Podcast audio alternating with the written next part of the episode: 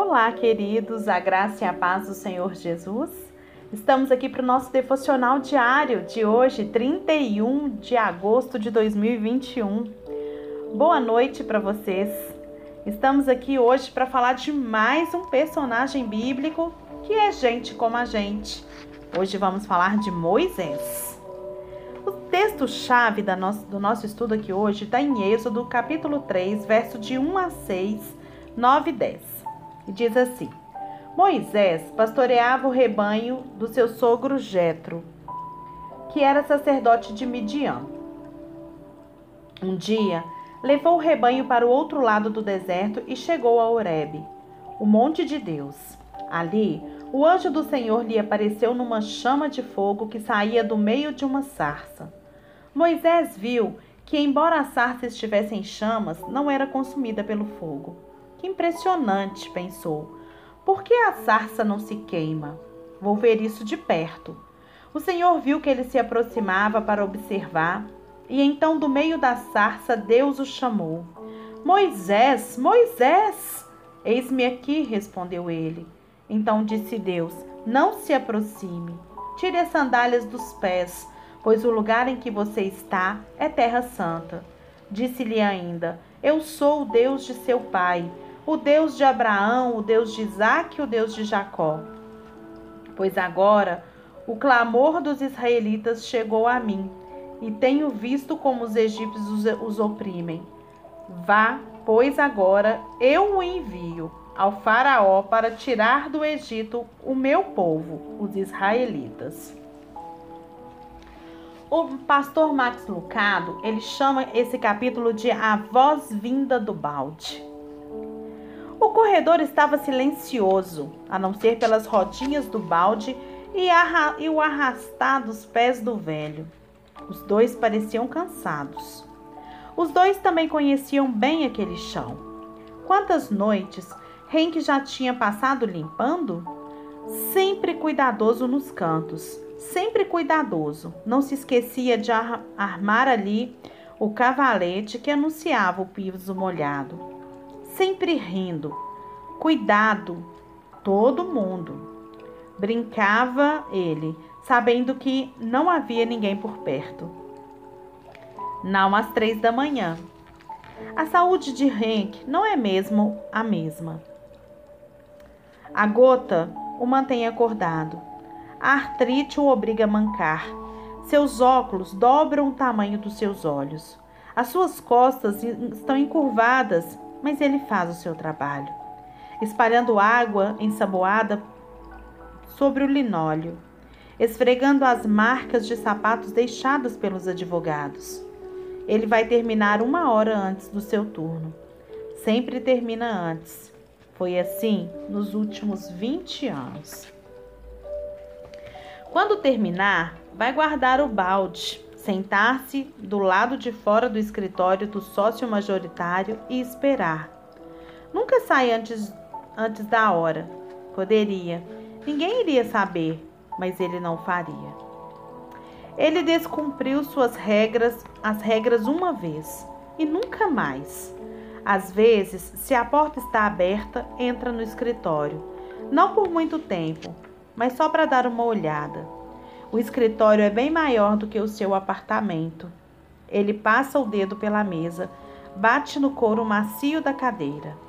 Fica em frente à janela e olha para o céu cinzento, que ganha contornos dourados, e fica se lembrando. Ele já teve um escritório assim, muito tempo atrás, quando Hank era Henry.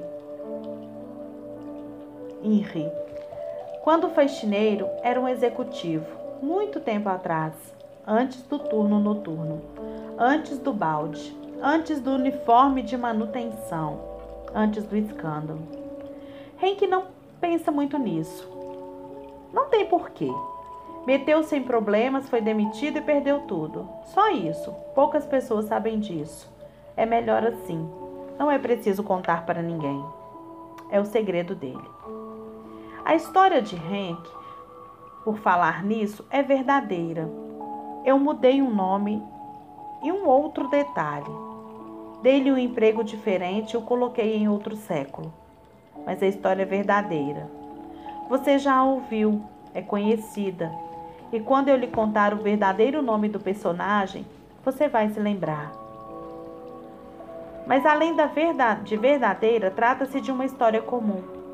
É a história de um sonho perdido. É uma história de grandes esperanças chocando-se com dificuldades e realidades. Acontece com todos os sonhadores, e como todos nós sonhamos, acontece com todo mundo. No caso Henk, foi um erro que ele nunca conseguiu esquecer, um erro muito grave. Henk, ele matou uma pessoa. Ele viu um bandido batendo num homem inocente e perdeu o controle. Acabou matando o bandido. Quando todos ficaram sabendo, Henk fugiu. Ele preferiu se esconder e ir para a ir para a cadeia. Por isso ele fugiu. O executivo tornou-se um fugitivo. Uma história verdadeira e comum. A maioria das histórias não são tão extremas como a dele. Poucos passam a vida fugindo da lei. Muitos, no entanto, vivem com remorso. Poderia ter feito faculdade, com uma bolsa para jogar golfe Contou-me um amigo na semana passada enquanto dávamos umas tacadas. Recebi uma oferta assim que saí da escola, mas preferi entrar numa banda de rock. Não deu certo, agora só me resta consertar portas de garagem. Agora só me resta Epitáfio de um sonho perdido. Pegue um desses livros escolares de algum colegial e leia a sentença o que quero fazer embaixo de cada foto. E você vai ficar com tonturas por causa do ar rarefeito de tantas visões de altura. Universidades de primeira linha, escrever livros e viver na Suíça, médico em um país de terceiro mundo, dar aulas na periferia. Agora, encontre essas mesmas pessoas 20 anos depois e leia o próximo capítulo. Alguns sonhos se tornam realidade, mas muitos não deram certo. Nem todos deveriam. É bom lembrar. Espero que aquele rapaz baixinho que sonhava em ser lutador de sumô tenha pensado melhor. E espero que ele não tenha perdido a sua paixão por causa disso. Mudar de direção na vida não é algo trágico perder a paixão pela vida, sim. Algo acontece conosco pelo caminho. Convicções sobre o mudar o mundo, transformar-se em compromissos para pagar as contas.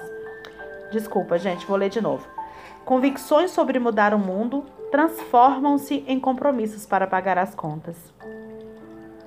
Em vez de fazer algo importante, nós nos contentamos em ganhar o salário e em vez de olhar para frente, olhamos para trás.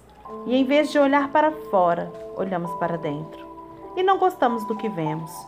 Henk não gostava. Via-se como um homem que tinha aceitado a mediocridade. Treinado nas melhores instituições do mundo, mas trabalhando no turno da noite, ganhando salário mínimo para não ser visto durante o dia. Mas tudo mudou quando ele ouviu a voz que vinha do balde. Eu já falei que essa história é verdadeira. No começo, ele achou que era brincadeira. Alguns dos rapazes do terceiro andar fazem esse tipo de pegadinha. Henry, Henry, chamava a voz. Ah, desculpa. É Henry mesmo. Henry se virou. Ninguém mais o chamava de Henry. Henry, Henry. Ele se virou para o balde, estava brilhando, um vermelho intenso, quente. Dava para sentir o calor a três metros. Ele se aproximou e olhou dentro. A água não estava fervendo. Que estranho! Henk murmurou consigo mesmo enquanto se aproximava. Mas a voz fez com que, com que parasse. Não se aproxime, tire os sapatos. Você está em solo sagrado. E de repente, Henk sabia quem estava falando. Deus? Ai, gente, eu vou continuar a história. Não estava inventando isso. Não estou inventando isso. Sei que vocês acharam que estou. Parece louco, quase irreverente. Deus falando de dentro de um balde para um faxineiro chamado Henk? Seria mais crível se eu dissesse que Deus estava falando a partir de um arbusto em chamas para um pastor chamado Moisés. Talvez assim seja mais fácil de aceitar, mas só porque você já ouviu essa história antes. Porém, por Moisés e um arbusto, em vez por Moisés e um arbusto em vez de Henk e um balde, isso não significa que é menos espetacular. Claro que Moisés ficou em estado de choque. É fácil imaginar o quanto que espantou, o quanto espantou mais o velho que Deus tenha falado através de um arbusto ou que Deus tenha falado com ele. Moisés, como Henk, tinha cometido um erro. Você se lembra da história? Adotado pela nobreza, um israelita criado no palácio egípcio, seus patrícios eram escravos, mas Moisés era um privilegiado. Comia na mesa real, foi educado nas melhores escolas. Porém, a sua professora mais influente não tinha nenhum título, era sua mãe uma judia que havia sido contratada para ser sua babá. Moisés é como se pudéssemos ouvir seu sussurro para o filho. Deus colocou você aqui por uma razão e algum dia você libertará o seu povo. Nunca se esqueça, Moisés, nunca se esqueça.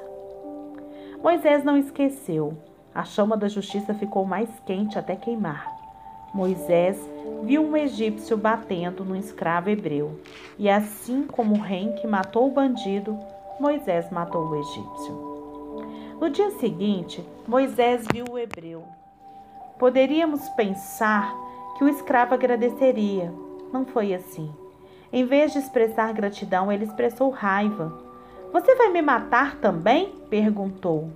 Esse texto está lá em Êxodo 2,14. Moisés sabia que estava em perigo e ele fugiu do Egito e se escondeu no deserto. Uma mudança de carreira, digamos assim. Ele deixou de jantar com os chefes de Estado para contar cabeças de ovelha. Dificilmente diríamos para Moisés que Moisés subiu na vida.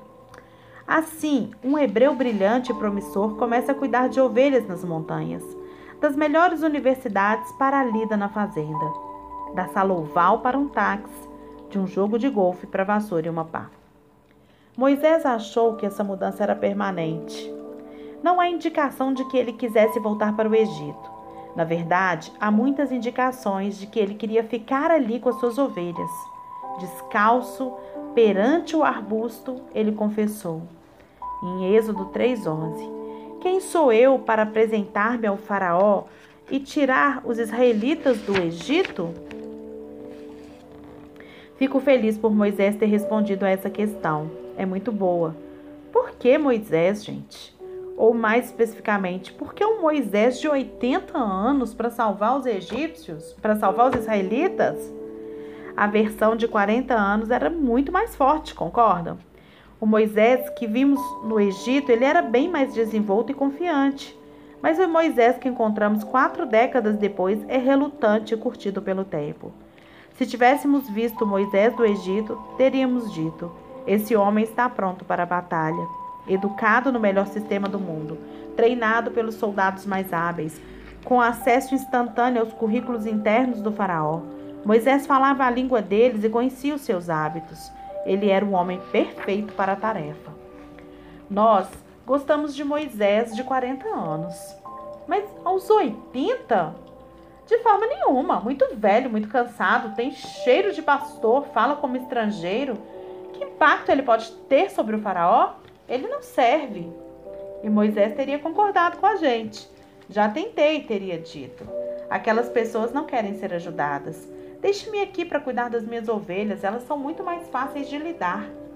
Moisés não teria ido. Você não teria enviado. Eu não, ter, não teria enviado. Mas Deus o mandou. Como você explica?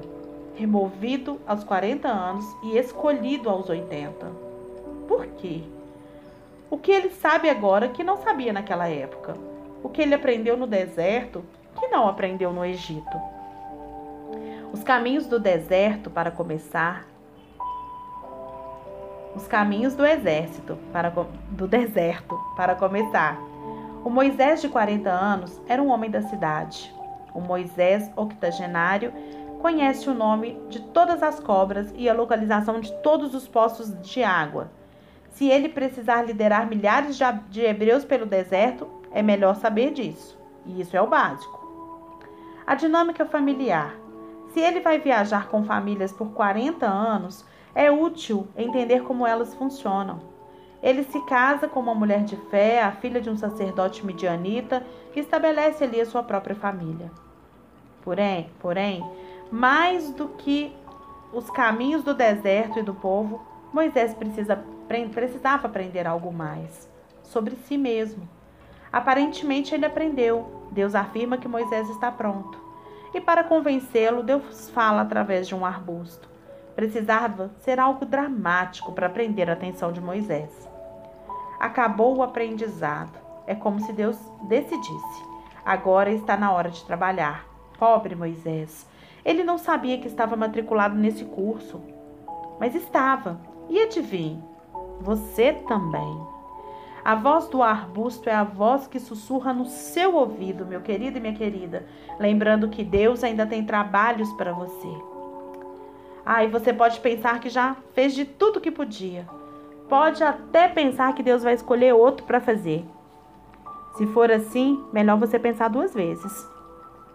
Eu eu estou convencido de que aquele que começou a boa obra em você vai completá-la até o dia de Cristo Jesus, como o apóstolo Paulo diz em Filipenses 1,6. Você viu o que, que Deus está fazendo? Um bom trabalho em você. Você viu quando ele terminará? Quando Jesus voltar. Eu posso repetir a mensagem: Deus tem trabalhado para você. Seu pai ele quer que você saiba disso. Para convencê-lo, ele pode preparar algumas surpresas. Pode falar através de um arbusto, de um balde ou de algo mais estranho. Ele pode falar com você nesse momento através desse áudio, da leitura desse capítulo desse livro. O que você precisa saber, meu querido e minha querida irmã, é que Deus, ele tem um plano e um propósito. E que nada frustrará os planos e os propósitos de Deus pra, frustrarão os planos e os propósitos de Deus para sua vida. Talvez você pense, mas por que agora? Eu tô velha, por que, que eu não comecei isso antes? Por que, que eu não fiz isso antes? Porque agora é o momento. É porque agora é que você está preparado, é que você está preparada para fazer o que Deus quer que você faça. Nossa, gente, Hoje essa palavra foi para mim. Vocês podem pensar assim: a Sara já leu esse livro, mas nesse momento o Senhor trouxe essa palavra para minha vida. Eu comecei agora a fazer um curso superior. Psicologia. E hoje foi a minha primeira aula. Até então eram os encontros, né, gerais e hoje foi aula com o professor. E eu me vi ali no meio daquela turma que a maioria tem 18 anos. E eu fiquei me pensando ali, com 44 anos, fazendo esse curso. E agora o Senhor fala para mim aqui. Ele fala comigo aqui agora, através dessa história de Moisés, que agora é que eu estou preparada para fazer. Agora é que eu tenho maturidade para fazer. E eu estou fazendo em obediência a Deus, porque Ele me mandou fazer. Não é um curso fácil, porque é um curso de cinco anos presencial. E de uma coisa que eu tenho um pouco de de conhecimento, mas que não sei a fundo. Mas hoje Deus está me falando isso aqui. Que Ele me guardou para esse momento, para que agora eu pudesse entender de uma forma diferente, através da minha bagagem e do que eu já aprendi dele. Então, meu querido, minha querida, nunca pense que é tarde. Porque Deus, ele não chega atrasado. Ele age no momento certo, quando nós estamos preparados para encararmos os desafios, para termos maturidade para compreender o propósito e para viver o propósito dele em cada momento. Entenda o propósito de Deus para a sua vida. Confia nele e o mais ele fará. Amém. Aleluia.